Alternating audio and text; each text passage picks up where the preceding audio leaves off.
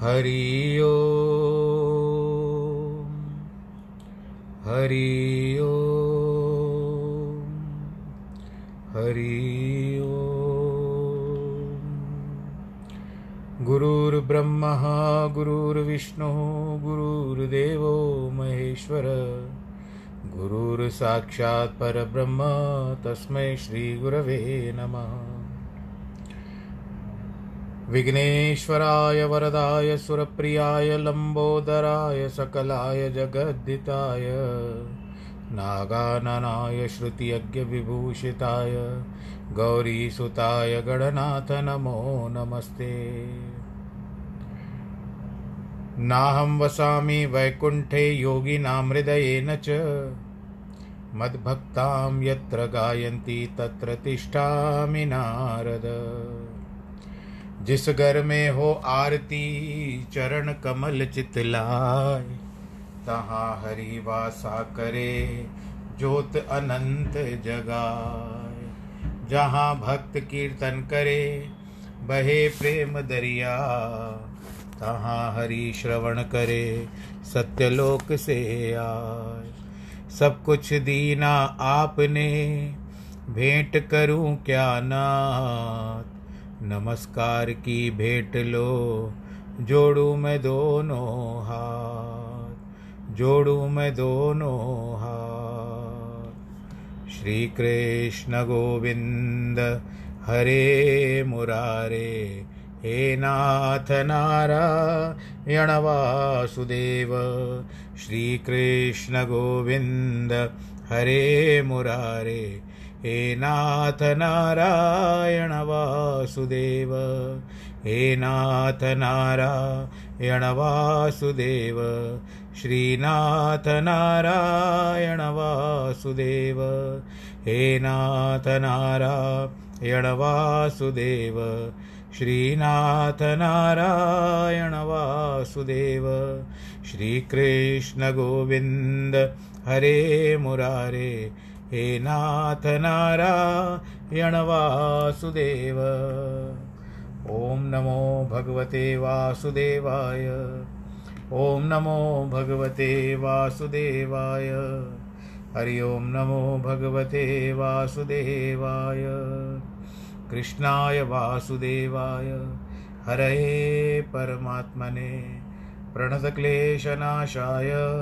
गोविन्दाय नमो नमः। गोविन्दाय नमो नमः। बोलो कृष्ण भगवान की जय। भगवान श्री कृष्ण के चरण कमलों में प्रणाम करते हुए आज हम आठवें अध्याय में हैं। भगवत गीता का जो ज्ञान गंगा का या महात्म या आप जो भी सुन रहे हो, जिस भाव से ले रहे हो परंतु अंदर से सच्चा भाव आ ही जाता है। चौथे श्लोक से लेंगे। अधिभूतम क्षरो भाव पुरुषश्चा दिदैवतम अधियज्ञो हमेवात्र देहे देहे व्रतांबर उत्पत्ति विनाश धर्म वाले सब पदार्थ अधिभूत है। हिरण्यमय पुरुष अधिदेव है। और देहदारियों में श्रेष्ठ अर्जुन। इस शरीर में मैं वासुदेव ही वासुदेव ही विष्णु रूप से अधियज्ञ हूँ। भगवान ने इन तीन प्रश्नों का उत्तर दिया। अधिभूत। ब्रह्म को भगवान ने अक्षर कहा, अर्थात जो नष्ट न हो। इस प्रकार अधिभूत को भगवान ने क्षर कहा, अर्थात निर्बल और नाश होने वाला हो। एक ब्रह्म है और दूसरा क्षर है, ब्रह्म अक्षर। जो पदार्थ पैदा हुआ है, वह अवश्य नष्ट होगा। जन्म से है तो मृत्यु अवश्य होगी। मरने के बाद फिर से जन्म लेना पड़ेगा। तब ज्ञान की प्राप्ति नहीं होगी। तब तक जन्म मरण का चक्कर चलता ही रहेगा। पाँच तत्वों में से जो कुछ उत्पन्न होता है, बनता है, अंत में अवश्य नष्ट हो जाता है।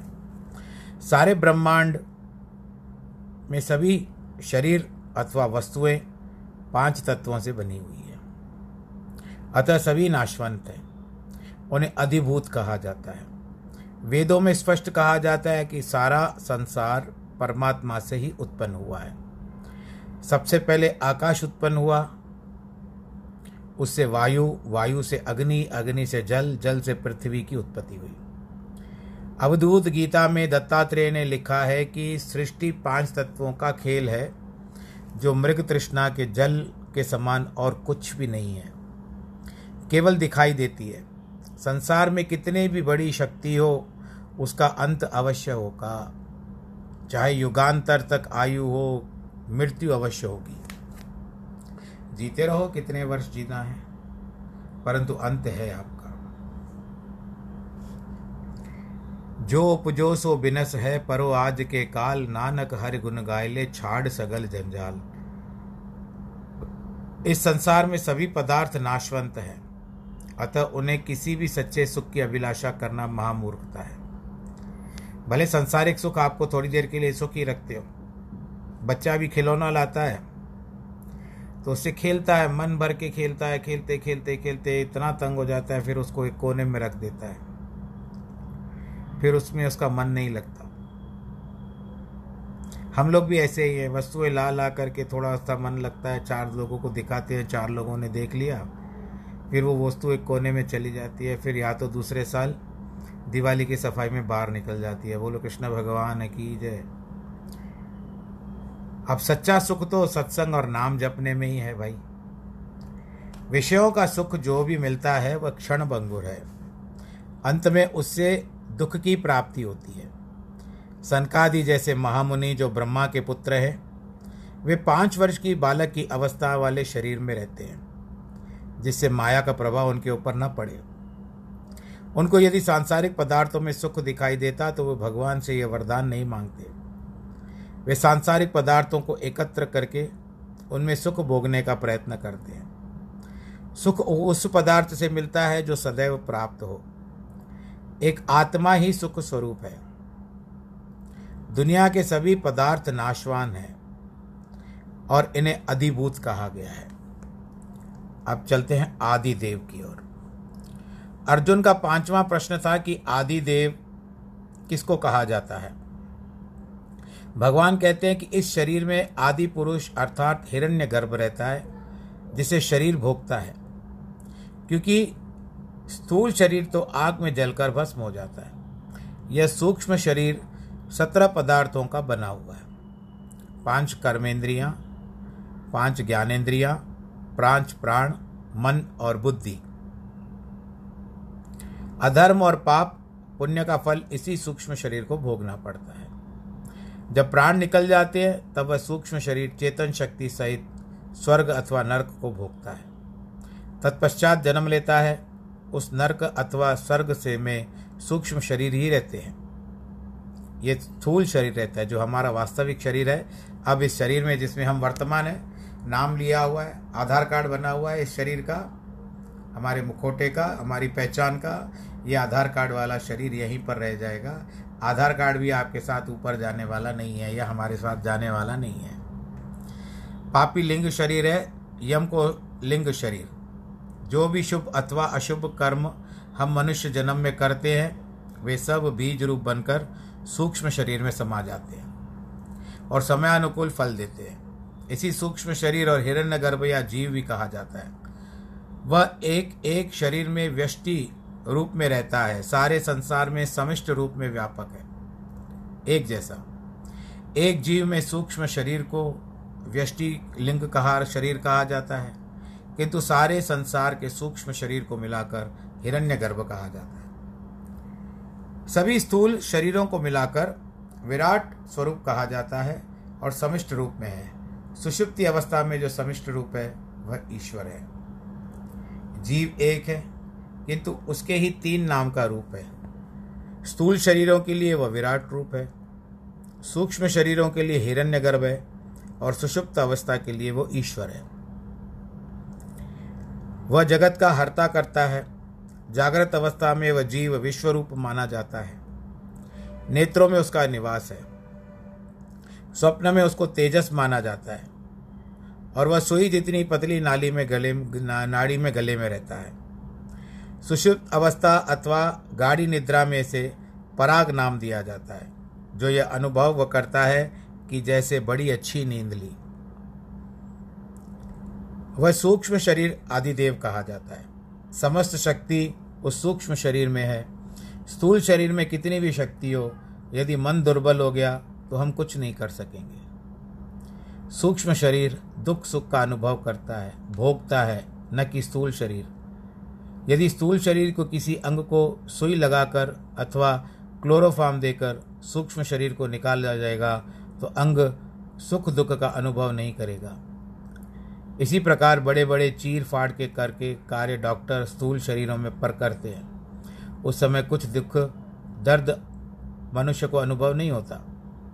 जब सुई अथवा क्लोरोफार्म का प्रभाव नष्ट हो जाता है और अंगों में चेतना आ जाती है तो धीरे धीरे इंद्रियाँ भी सचेत हो जाती है और तब दर्द का अनुभव उसको महसूस होता है। ज्ञान प्राप्त करने के बाद सूक्ष्म शरीर के सत्रह भाग अपने अपने अलग तत्वों से मिल जाते हैं और उसे मोक्ष की प्राप्ति होती है। जैसे बगीचे में बहने वाली हवा फूलों की सुगंध को दूर दूर तक फैलाती है। उसी प्रकार प्रत्येक वाणी भी अपने अपने कर्मों का फल लेकर जाता है।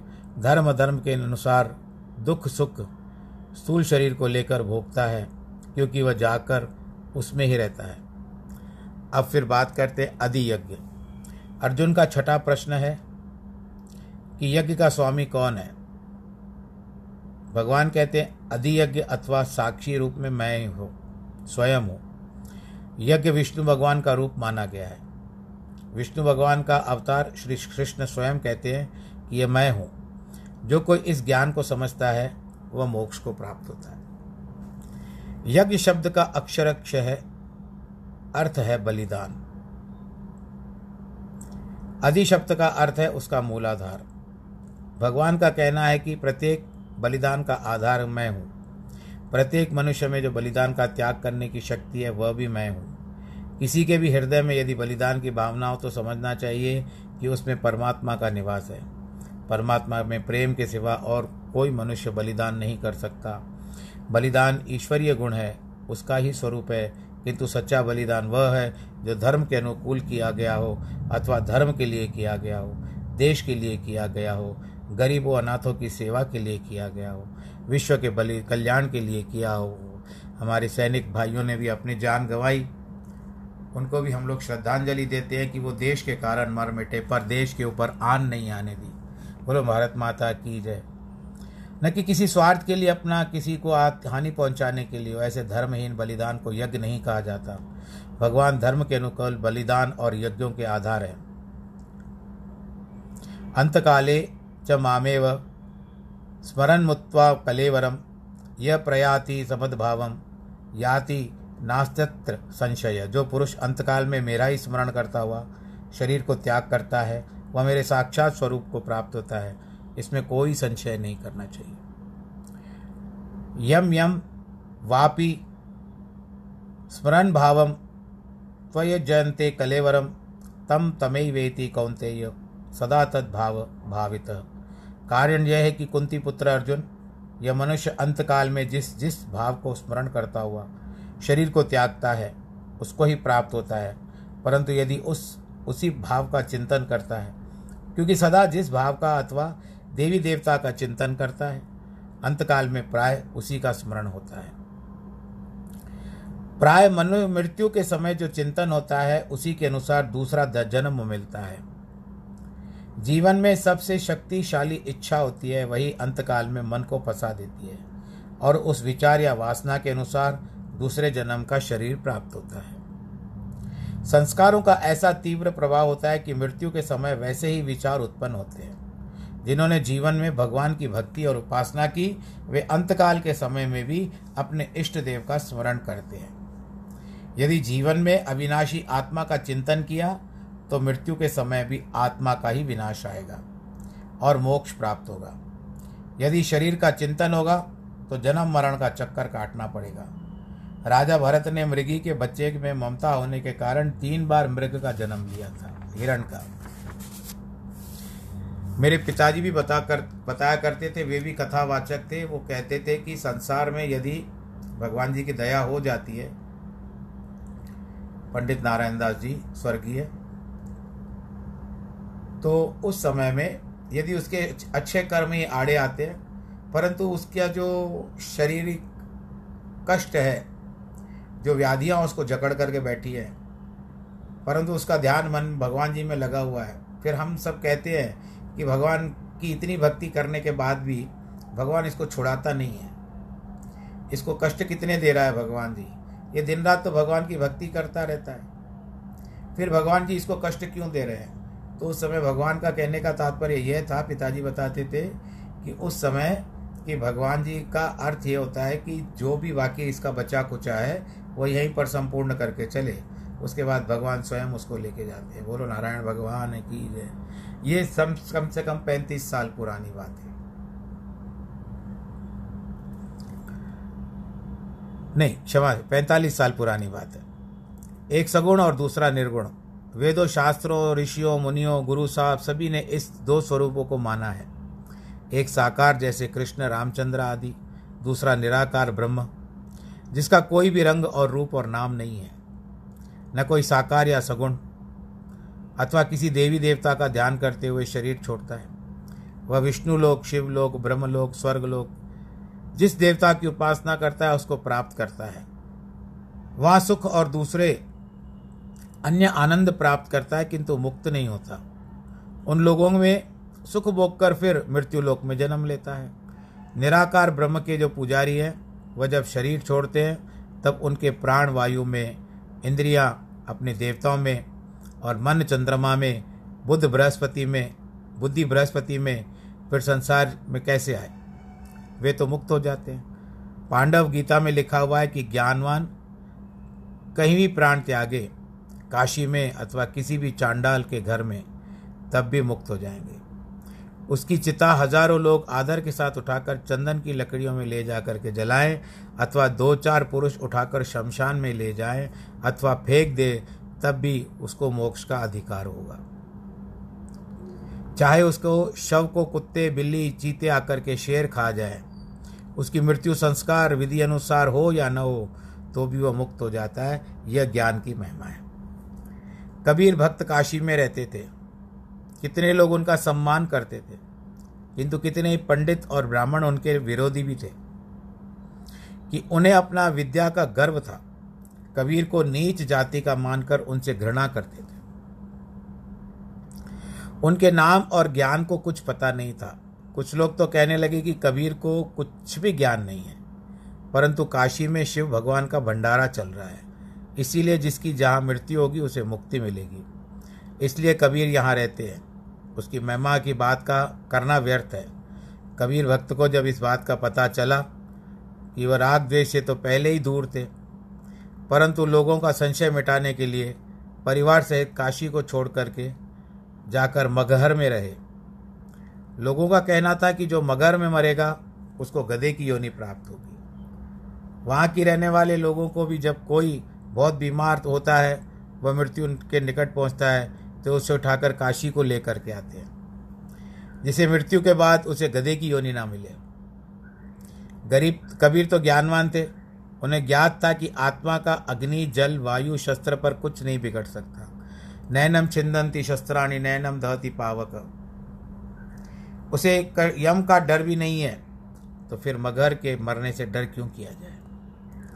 कहा जाता है, कबीर सुखदेव के अवतार भी अवतार थे, जिसने राजा परीक्षित को श्रीमद् भागवत की कथा सुनाई थी।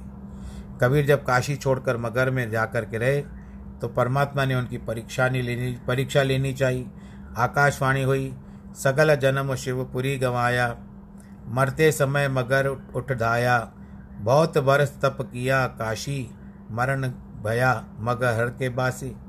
कबीर ने उत्तर दिया, काशी मगहर सम विचारे, उच्छा भगत कैसे उतरस पारे? कह गोर गज शिव को सबको जाने, मुआ कबीर रहते हैं श्री रामे मैं तो काशी और मगहर को एक समान समझता हूँ। तुच्छ भक्ति करने से हम कैसे पार कर पाएँगे? अर्थात मेरी तो बहुत तुच्छ भक्ति है। मैं मोक्ष की आशा कैसे रखूँ? विचार करूँ, मेरे प्राण कहाँ निकलेंगे? मैं तो अपने एक इष्ट देव श्री रामचंद्र का ही उपासक हूँ। जिसे साक्षी मेरे गुरु गणेश महाराज के शिव भगवान हैं। कहते हैं कि कबीर ने प्राण मगहर में त्यागे, किंतु प्राण त्यागते उनका शरीर अंतर ध्यान हो गया। जैसे गुरु नानक और गुरु गो, नानक और गुरु गोविंद सिंह जी भी अंतर ध्यान हो गए थे। ये शरीर सहित परमात्मा के दरबार में गए हैं। भगवान भी इन श्लोकों में बताते हैं कि जो अंतकाल में मेरी ध्यान, मेरा ध्यान करता है, वह मृत्यु के बाद मुझको आकर के प्राप्त होता है। अंतकाल के समय परमात्मा का स्मरण हो। इसके लिए सब ऋषि, मुनि, साधु, संत, सारा जीवन, भजन, उपासना, सत्संग करते रहते हैं। जिससे उस समय वृत्ति केवल परमात्मा में बनी रहे। सारे जीवन का परिणाम उस पल पर आधारित है, जैसे सारे वर्ष की पढ़ाई का फल परीक्षा में के समय प्रश्नों के उत्तर लिखने पर आधारित होता है। गुरु ग्रंथ साहब में भी इस विषय में एक शब्द बहुत सरल भाषा में लिखा हुआ है। अंतकाल जो लक्ष्मी सिमरे, ऐसी चिंता में जो मरे, सर्प योनि फिर फिर उतरे। अरे माई गोविंद नाम मत बिसरे। अंतकाल जो स्त्री सिमरे, ऐसी चिंता में जो मरे, वैशा जन्म फिर फिर उतरे। अंतकाल जो लड़की सिमरे, ऐसी चिंता में जो मरे, शुकर योनि वन वन, वल वल उतरे। अंतकाल में जो मंदिर सिमरे, ऐसी चिंता में मरे, प्रेत योनि वल वल उतरे। अपने घर का ध्यान, मंदिर का मतलब ये नहीं कि आपके घर पे पूजा पाठ जहाँ पर करते हो या जाते हो नहीं, अपने घर को। अंतकाल जो नारायण सुमरे, ऐसी चिंता में जो मरे। भक्त त्रिलोचन ने नर मुक्ता पिताम्बर धारी ताके हृदय बसे। ऐसा नहीं समझना चाहिए कि सारा जीवन पाप करेंगे। केवल अंतकाल में भगवान याद आएँगे तो शुभ गति होगी। अजामिल को अंत समय नारायण स्मरण हुआ। वह पूर्व जन्म के शुभ कर्मों का ही फल तो था उसके। केवल कुछ समय के लिए बुरी संगत में फंस गया था। फिर उसे संतों का संग मिला और वो सदगति को प्राप्त हुआ। गणिका के अंत में तोते में राम राम जपवाया क्योंकि पूर्व जन्म में वह पूर्ण बाल बाल ब्रह्म चारिणी थी। केवल मार, मरने के समय एक युवक वैद्य से उसकी नाड़ी देखी तो हृदय में काम वासना उत्पन्न हो गई थी। अतः उसे वैश्या की योनि प्राप्त हुई। अजामिल तो इसी जन्म में पहले वैष्णव ब्राह्मण के सब कर्तव्य करते थे। गायत्री पाठ करते थे, वेद पढ़ते थे, दान पुण्य सब करते थे। तत्पश्चात बुरी संगत में फंसकर कुछ समय बुरे कर्मों में फंस गए। गजेंद्र जिसका मोक्ष भगवान ने स्वयं उनके ग्राह से बचाया था, वह भी पूर्व जन्म में एक गंधर्व था और ऋषि के श्राप के कारण उसे गज का जन्म लेना पड़ा। उस शाप की अवधि समाप्त होते ही पश्चात शुभ कर्मों के कारण उसे परमात्मा का दर्शन हुआ और कष्ट से मुक्ति भी हो गई। जो विद्यार्थी पूरा वर्ष नहीं पढ़ता अभ्यास करता है, क्या वह परीक्षा के समय अपना परीक्षा सही लिख पाएगा? यदि पहले उसे अच्छी तरह परिश्रम किया होगा, बीच में छोड़ दिया हो, फिर परीक्षा के दिनों में परिश्रम करे तो पास हो सकता है। क्योंकि किया हुआ परिश्रम कभी व्यर्थ नहीं जाता। अतः पहले से ही साधनाएँ, उपासनाएँ और सत्संग करना चाहिए। अंतकाल में अनेक पीड़ाएँ आकर के सताती है। प्राण निकलता है तो आसान बात नहीं है। शरीर के प्रत्येक अंश में से पाँव के नाखून से लेकर शिखा तक जब प्राण वायु निकलने लगती है, तब दस हज़ार बिच्छियों के डंक डंक मारने जैसा क्लेश अनुभव होता है। उस समय भगवान का स्मरण होना और आसान बात नहीं है। यह भी अनेक साधना और शुभ कर्मों का फल है। जैसे कैसे विचार और वैसी ही भावना होगी, गति भी वैसी ही होगी। जैसी जा की भावना, वैसा ही फल दे। तो इस तरह से सूरज प्रकाश में गुरु तेग बहादुर जी के चरित्रों में एक कथा आती है। जब वह कश्मीर की पंडितों की विनय स्वीकार कर दिल्ली में औरंगज़ेब को शीश देने के लिए गए तो आगरे में गुरुजी ने अपने नाम की सोने की अंगूठी एक बकरी वाले, पालने वाले को दी कहा जाकर के बाज़ार में बेच दो। वह गया तो पकड़ा गया। तब पुलिस ने उसकी सहायता से गुरुजी को ढूंढ लिया। सरकार की आज्ञा अनुसार उसे दिल्ली बादशाह के पास लेकर आए। गुरुजी ने स्वयं ही लीला की थी। अतः बादशाह के पास पहुँच गए। वहीं उसका निर्णय किया, एक सुनसान मकान में उसे रखा जाए, वहाँ एक भूत रहता था। उस मकान में रहने वाला प्रेत इतना बलवान था कि अंदर जो कोई जाता, उसको मार डालता था। किंतु गुरुजी बिना किसी के शंका में जाकर उसमें रहे। नाम जपने वाले मनुष्य को कोई प्रेत हानि पहुँचा नहीं सकती है। गुरु जी तो सर्वसमर्थ ईश्वर के रूप थे, प्रेत भी समझ गया। कि ये शक्तिदाता है, सर्वसमर्थ हैं। शायद मेरे मोक्ष का समय आ गया है। उसने किसी खेत में जाकर गन्ने की गठरी बांधकर गुरुजी के आगे जाकर भेंट रख दी। किंतु स्वयं दिखाई नहीं देता था। भाई मतीदास और अन्य लोगों के गुरुजी के साथ थे। वे यह गठरी ऊपर से गिरती देखकर आश्चर्य में पड़ गए। गुरुजी ने उन्हें बताया कि यहाँ तो प्रेत रहता है, उसने भेंट रखी है।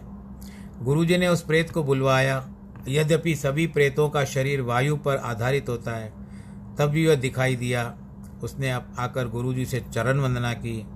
गुरुजी के पूछने पर उसने बताया पूर्व जन्म में मैं बहुत धनी आदमी था। सारा मोहल्ला मेरा था। मरने के समय मेरी ममता इन महलों में रह गई। सारे महल छोड़कर मैं जा रहा हूँ। इसलिए मैं प्रेत बनकर यहाँ रहता हूँ और किसी को यहाँ तक आने नहीं देता। अर्थात यह सिद्ध हुआ कि मरने के समय जैसी वासना होती है, वही जन्म प्राप्त होता है। योनिया केवल चेतन नहीं होती, परंतु जड़ अर्थात पेड़, पौधे, पत्थर, समुद्र आदि की भी योनिया प्राप्त हो सकती यमला और अर्जुन। नाम के दो पेड़ नंद बाबा की हवेली में थे। श्री कृष्ण को बाल अवस्था में जब यशोदा माता ने उखल से बांधा था, उन्हें वह उखल उन दोनों पेड़ों के बीच में फंसाकर, फिर ज़ोर से नीचे गिराकर उनका उद्धार कर दिया। उन्होंने प्रकट होकर स्वयं बताया कि हम दोनों गंधर्व एक ऋषि के शाप के कारण यहाँ पर हमको जन्म मिला है और वो ऋषि कौन थे? नारद जी। और ये दोनों पुत्र थे, नलकुबर और मणिगिरी, जो कुबेर के पुत्र थे। गुरु गोविंद सिंह साहब जी जब घूमते घूमते संत माधव दास के पहुँच पहुँचे तो बड़ी करामातों के मालिक थे, शरीर से भी बलवान थे। पहले उन्होंने गुरु जी के ऊपर अपनी शक्ति का प्रयोग किया, किंतु जब उन्होंने देखा कि यह तेजस्वी पुरुष है, तब आकर गुरु के चरणों में नमस्कार किया, अपना नाम बताकर अपने को बंदा बनाया। तब गुरु जी ने उसका नाम बंदा बहादुर रखा। उसने बताया कि उसके गुरु के आश्रम को महाराज ने उसे पूछा कि, अभी तुम्हारा गुरु कहाँ है? उत्तर दिया, वह परलोक सिधार गए हैं। दिव्य गति को प्राप्त हुए। गुरु जी ने ध्यान से देखा कि आश्रम में अनार के पेड़ में वह एक अनार का कीड़ा बन करके बैठा हुआ है। वह अनार मंगाया गया। सचमुच खोलने पर उसमें से एक कीड़ा निकला। गुरुजी ने उस कीड़े को धरती पर रखकर तीर से नोक उसके प्राण निकाल दिए। ज्योति प्रकाश की ओर जाने लगी। ऊपर से आकाशवाणी हुई, मैं अंतकाल के समय इस अनार के पेड़ के नीचे पड़ा था। मेरी वासना इस अनार में पड़ी थी। अतः मुझे कीड़े का जन्म मिला है।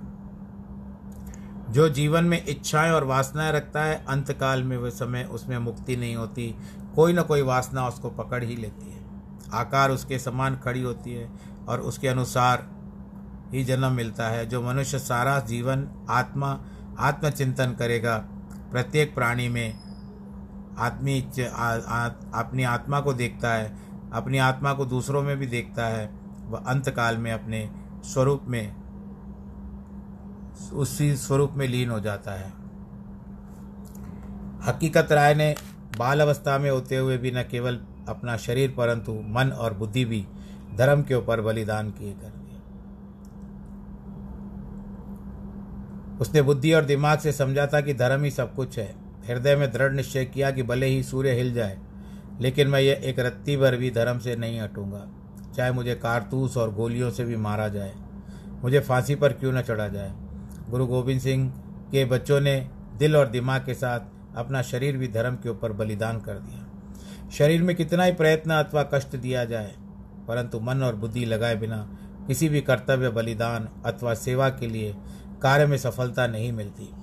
जिन वीर पुरुषों, भक्तों और दान वीरों को न केवल अपने तन से, किंतु मन और बुद्धि से देश, धर्म, जाति की सेवा की, परमात्मा की उपासना की, उनके नाम आज आज तक कायम है। हम लंबी, चौड़ी कथाएँ, कीर्तन, उपदेश सुनते हैं, परंतु यदि उनके मन में बुद्धि नहीं लगते तो कुछ भी प्राप्ति नहीं होगा। मन के संकल्पों से सब काम होते हैं। नहीं तो नेत्र देखते हुए भी कुछ नहीं देखते, कान सुनते हुए भी कुछ नहीं सुनते, मुख खाते हुए भी कुछ नहीं समझता कि क्या खाया। मन बुद्धि के अधीन धर्मानुकूल परमात्मा में लगी हुई तो मन और इंद्रियाँ भी उसी की ओर चलेगी, शुभ संकल्प करेगी। भगवान का यही उपदेश है, जैसे आग या बर्फ़ के आगे निर्विकार जाएँगे, तब भी गर्मी अधिक ठंडे अधिक अनुभव होगा। उसी प्रकार नाम से शक्ति है, यदि मन लगा के बिना भी जाएँगे, तब भी लाभ होगा। किंतु मन और बुद्धि लगाकर भजन करेंगे तो वास्तविक ज्ञान की प्राप्ति होगी। विश्वास के बिना मनुष्य गिर जाता है। प्रहलाद बालक था, किंतु उसकी दृढ़ बुद्धि जो थी वह दृढ़ थी। भगवान का नाम लेती थी। इसके बाद उसके पिता ने उसको कितने कष्ट दिए, परंतु वह अपने धर्म से डिग नहीं हुआ। अपने धर्म पर पक्का रहा, अडिग रहा। प्रहलाद ने देखा था कि जिस जिस राम ने बिल्ली के बच्चों की जलती हुई बट्टी से रक्षा की थी तो वह मुझे भी अवश्य बचाएगा। राम राम सबको कहे, कहने का विचार, वही राम साधु कहे कहे वही संसार। राम राम तोता भी जपता है। संसारी मनुष्य भी जपते हैं। साधु संत ज्ञानी महात्मा भी जपते हैं। कबीर साहब, उसकी पत्नी, बच्चों ने भी राम नाम का जाप किया है। उसकी पत्नी ने एक कुष्ठ रोगी को तीन बार राम कहला करके रोग दूर किया था। जब कबीरदास ने सुना तो उनको गुस्सा आ गया। क्यों, एक बार में क्यों नहीं कहलवाया? क्या हुआ? बार बार क्या रोने से कुष्ठ रोग दूर होता है? नहीं होता। इतना उन्हें विश्वास था। लोई ने तो उसे तीन बार इसलिए नाम जपवाया था क्योंकि उसको भी पता चल गया था कि बाकी के जो दो जन्म है इसके, उसमें भी ये कुष्ठ रोग ही होगा इसको। तो पहले आने से पहले ही दूर कर दिया। बोलो, सियावर रामचंद्र की ये प्रेम और श्रद्धा का परिणाम है। भगवान की समस्त शक्ति के जो सारे ब्रह्मांड में व्याप्त है, जो शक्ति श्री रामचंद्र, श्री कृष्ण, गुरु नानक अथवा अन्य अवतारों, ऋषि मुनियों में थी, वे समस्त संसार में एक एक मनुष्य में है। किंतु वह उसे प्रकट करे या नहीं, इसका आधार प्रत्येक मनुष्य के मन में और बुद्धि में है। परमात्मा ने एक जैसे पाँच तत्व सभी में विद्यमान किए हैं। राजा अथवा गरीब, मूर्ख अथवा बुद्धिमान, संत अथवा पापी, अंतर केवल इतना है कि किसी का अंतकरण शुद्ध है और किसी का अंतकरण मलिन है। दिल और दिमाग की रचना भी एक जैसी है। किंतु हमारे कर्तव्यों में अंतर है। यदि हम उन्हें ईश्वर के अर्पण करेंगे तो उनसे अशुद्धता का प्रवेश कभी नहीं होगा। आधारिक शक्ति का प्रवेश होगा, आधिकारिक शक्ति का प्रवेश होगा। आजकल कई जगहों पर सैनिटाइजेशन सिस्टम बनाया जा रहा है। तो कहते हैं, इसमें से गुजर जाओ, आप सैनिटाइज हो जाओगे। अब आप जब घुसते हो तो बाहर निकलने के बाद आपको कोई कहेगा कि आप आए ना सैनिटाइज हो करके। आप शुद्ध होकर के आ गए। तो अब आपको कोरोना नहीं लगेगा। या आप किसी भी कार्य को करोगे, उस वस्तु को कोरोना नहीं लगेगा। सैनिटाइज हो गए हो आप लोग। तो यही है कर्तव्यों का अंतर। यदि कोई समझे तो इस एक श्लोक की शिक्षा ही पर्याप्त है।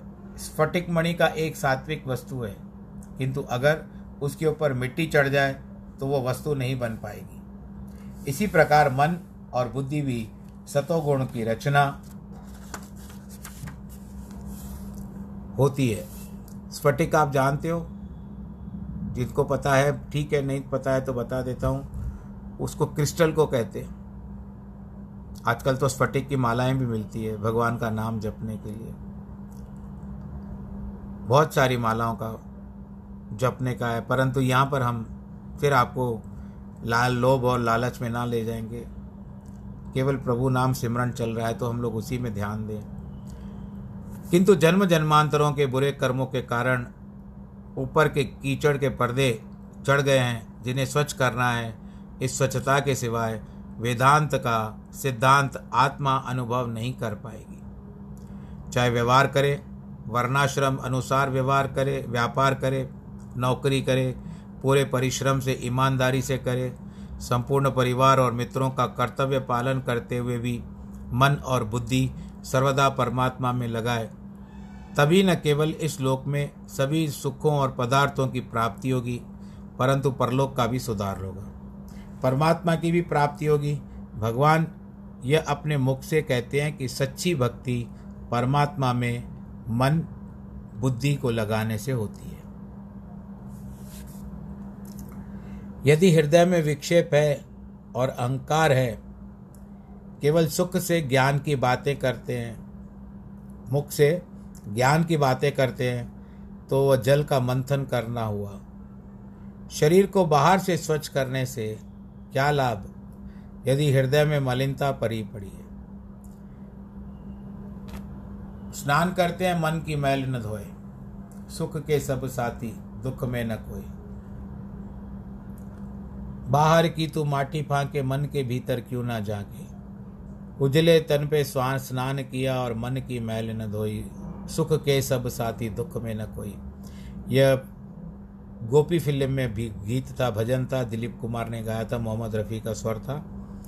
तो कितना उस समय ज्ञान की प्राप्ति होती है इस भजन को? एक एक शब्द को सुने, पुराने भजनों को तो इतना आनंद आता है कि जिसको पूछो मत रोम रोम खड़े हो जाते हैं उन भजनों को सुन के। हमारा मन घर परिवार में लगा रहता है। तो भजन कैसे होगा? हमें यह भी पूर्ण विश्वास नहीं है कि ईश्वर सर्वव्यापक और अंतर्यामी है। माला हमारे हाथ में घूमती है, पर मन कहीं और भटकता है। तुलसी कहा गया ना कि राम माला फेरे तो जुगवया गया ना मन का फेर। कर का मन का डार दे, मन का मन का फेर। अब दूसरा क्या कहते हैं कि माला तो कर में फिरे, कर होता है हाथ। जिब्वा फिरे मुखमाए जीवा जो जीव मुख में घूमती है। मनवा तो दो दिस फिरे, यह तो सिमरन नाई भाई। माला तो कर में फिरे जिब्बा फिरे मुख मुख माई मनवा तो दो दस दस, यानी दस दिशाओं में फिरता है मन, मान, मन। यह तो सिमरन नहीं, ये सिमरन नहीं है। माथे रगड़ी ज़मीन नाल, मन उड़े आसमान घोड़ी खरीद काबिल दी, दे दौलत खान पठान। तो इस तरह से आज के इस प्रसंग को हम यहीं पर विश्राम देते हैं, क्योंकि अभी मुझे आपसे यह कहना है कि कल शनिवार है। कल रात को दस बज कर के नौ मिनट पर सूर्य ग्रहण भारतवर्ष में जो दिखाई देगा, उसके बारे में कहता हूँ।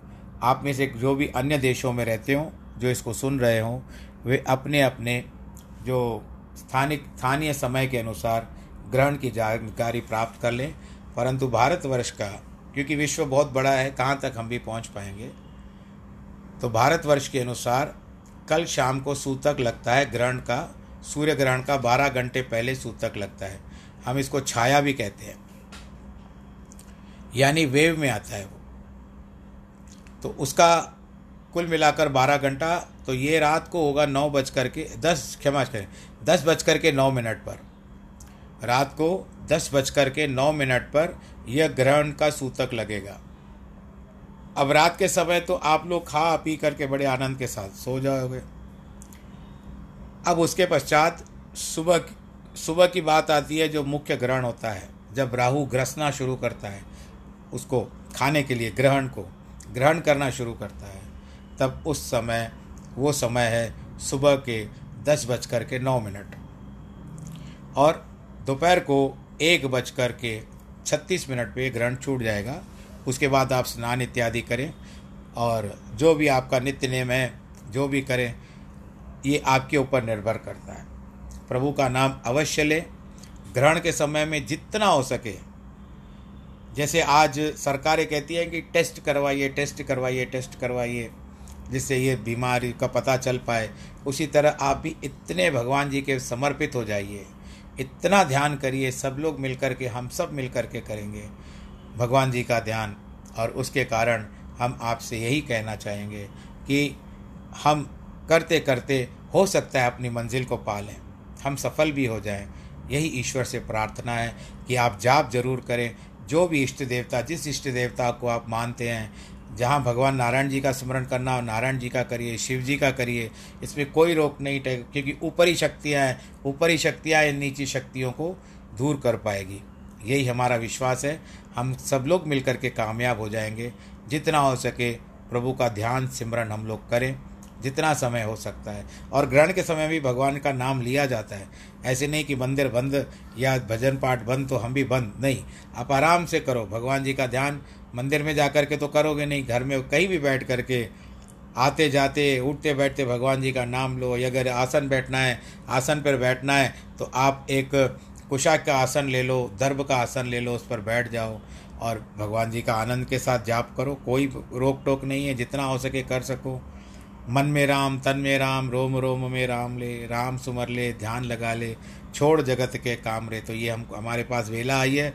इसको जैसे हमारे प्रधानमंत्री कहते हैं कि इसको हम अवसर में बदलेंगे। तो परसों का भी जो कार्य है, मैं भी उनके बिहाफ में आप लोगों से कहता हूँ कि इसको भी अवसर में बदल दो। और करके दिखाओ। हम होंगे कामयाब। नमो नारायण नमो नारायण नमो नारायण।